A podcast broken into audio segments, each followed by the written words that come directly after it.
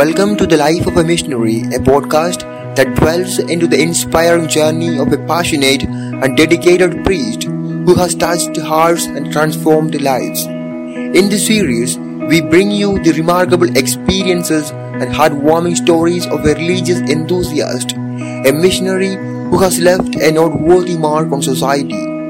From his early days as a devoted academician and shaping young minds in schools and colleges, to his profound mission work that took him to the heart of America. This priest's life is a tapestry of unwavering faith, dedication, and service. His unprecedented 21 year tenure as a parish pastor in America speaks volumes of his acceptance and impact on all those he encountered. Through the lens of his rich experiences and life touching anecdotes, Join us as we unravel the life and legacy of this exceptional missionary. Get ready to be inspired, uplifted, and enlightened as we embark on a journey through the life of a missionary. This is your host, Jason. I'm Tenzing, and we are incredibly excited to start this journey. We hope you have a great time listening. Since this is our very first episode, and our listeners might be curious. Let's start by getting to know our guest, Racherian Talakulam CMI. So, hello, Father Cherian. We're very pleased to have you here with us. Um, can you please introduce yourself for our viewers? I'm really delighted to be with you at this moment. And uh, my name is Father Cherian Tarakulam, and I have uh, had 26 years of experience teaching in the college and principal, and 21 years I was the pastor or the vicar of a church in the United States. It's an Irish church, completely white, where the only one who has got color was. Okay, interesting. Uh, so everything starts somewhere, right? So can you take us back to the beginning? of your missionary journey and what inspired you to become a priest? Actually, I never thought of uh, getting married from the very beginning because my two grand uncles were priests and uh, oldest one was in Benares Indian Missionary Society and he used to write me letters almost every month asking me to join them when I passed my 10th grade and uh, the other priest, he was a CMI priest, he used to come to home but he never asked me to join but other priest was asking all the time so I always thought about becoming a priest in my mind. Always. And after I completed my 10th grade, I decided and I joined the CMI congregation. So missionary work involves fostering connections with people and within communities, right? So how are you able to build trust and understanding with people from diverse backgrounds and belief systems? You know that people everywhere say, yeah, yeah the heart and mind. And when I um, after retiring from St. Dominic's College, Kanjirapalli, that is 2001. But on August 26, I had the chance to go to the United States and uh, I was received by the Diocese of Charleston. I stayed there one month and the bishop sent me to a parish of Irish travelers. I thought in the beginning that uh, since it is an exclusive white church, they may not like my color or accent. When I talked to my bishop about this matter, he told me, these are the words onwards. Father Cherian, don't worry anything about color or accent. What they need is a priest who can love and take care of them, and you can do it. The reason why he told me is like that uh, I served in a small church for two months there, and the people there, I don't know why,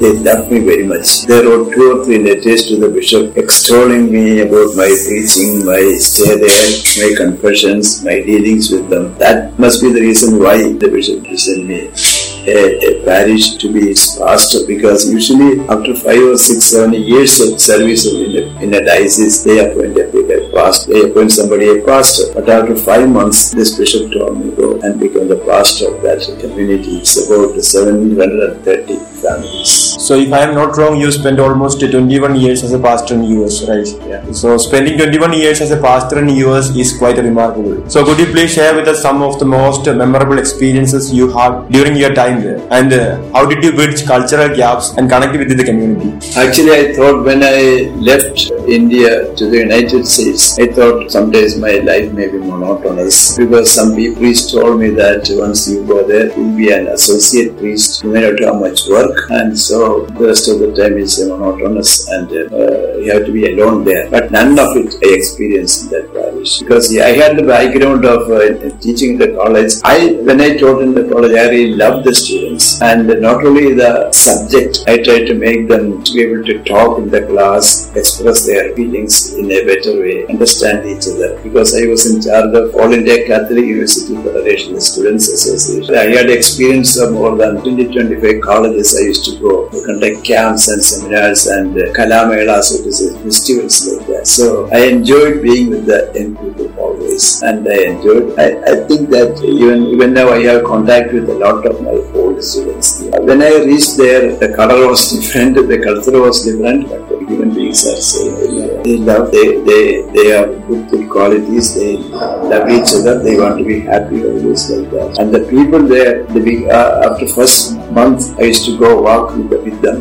They used to come to me and talk to me. And basically, I believe that a priest must be always like the good shepherd, as Jesus said in the, Gospel of Saint, Saint John, chapter 10. The good shepherd must know the each sheep. Knowing means complete knowledge of the sheep and love the sheep, walk before the sheep, and call each sheep by name, and even ready to love the That's what I tried my best to be with my people, and they love me very much. I know it, and I love them also because their family to me always. They are always free to come to me. I don't want, I don't like the formalities and uh, what you call appointments, this thing and that. I told them, young people, whenever they like to come, they can come to me. And like in the college, I started so many groups there. The little girls group, the angels of St. Edward Parish Family, the young girls group, youth group, and Society of Immaculate, and the Legion group. Five groups were there, different ages. The same regarding the boys also, teen group, young, young men's group, and young stewards group, and the real uh, parish council and the finance council. Yeah, that's really great and inspirational. Uh, so we've learned about a lot of interesting experiences that you had. So you must have also encountered very like life touching stories as well. So can you share any one story that deeply impacted you and taught you about the power of faith and uh, compassion? You know that these people, they're like uh, in our own villages years before. They have that family spirit is there. They love the priest like anything, depend on the priest. You know, our community is called the Irish travelers. They have a different culture. They are a different, so to say, tribe, but they are white Caucasian race. And in Ireland, when the potato famine took place in 1840s, uh, they migrated to the United States. And first they were in New York. Later on, they knew that a lot of Irish people are in Massachusetts, that Boston area. They came to Boston, and from Boston during the American Civil War, 1865, they slowly came to the South. And uh, a priest, pastor of the priest of Our Lady of Peace in uh, North Augusta, South Carolina, he called them together and bought the land. They settled down there. But the men, they even now after 150, 60 years, keep the same type of work. That is asphalting the driveways. They have their own workers with their family and and painting the barns and such things and selling things, carpets, equipments, machineries and like that. Only three types of work the men do. So most of the time the men are out, only the women and children are with. So their concerns, their anxieties, their fears, they all come to the priest. The priest should be always available, approachable and understand. I like them to be always free to come here, be like a, their own home in my house, talk to me, anything. I enjoy talking like that. They also slowly, slowly came to understand me. They were so free to call me at any time. They used to come to me.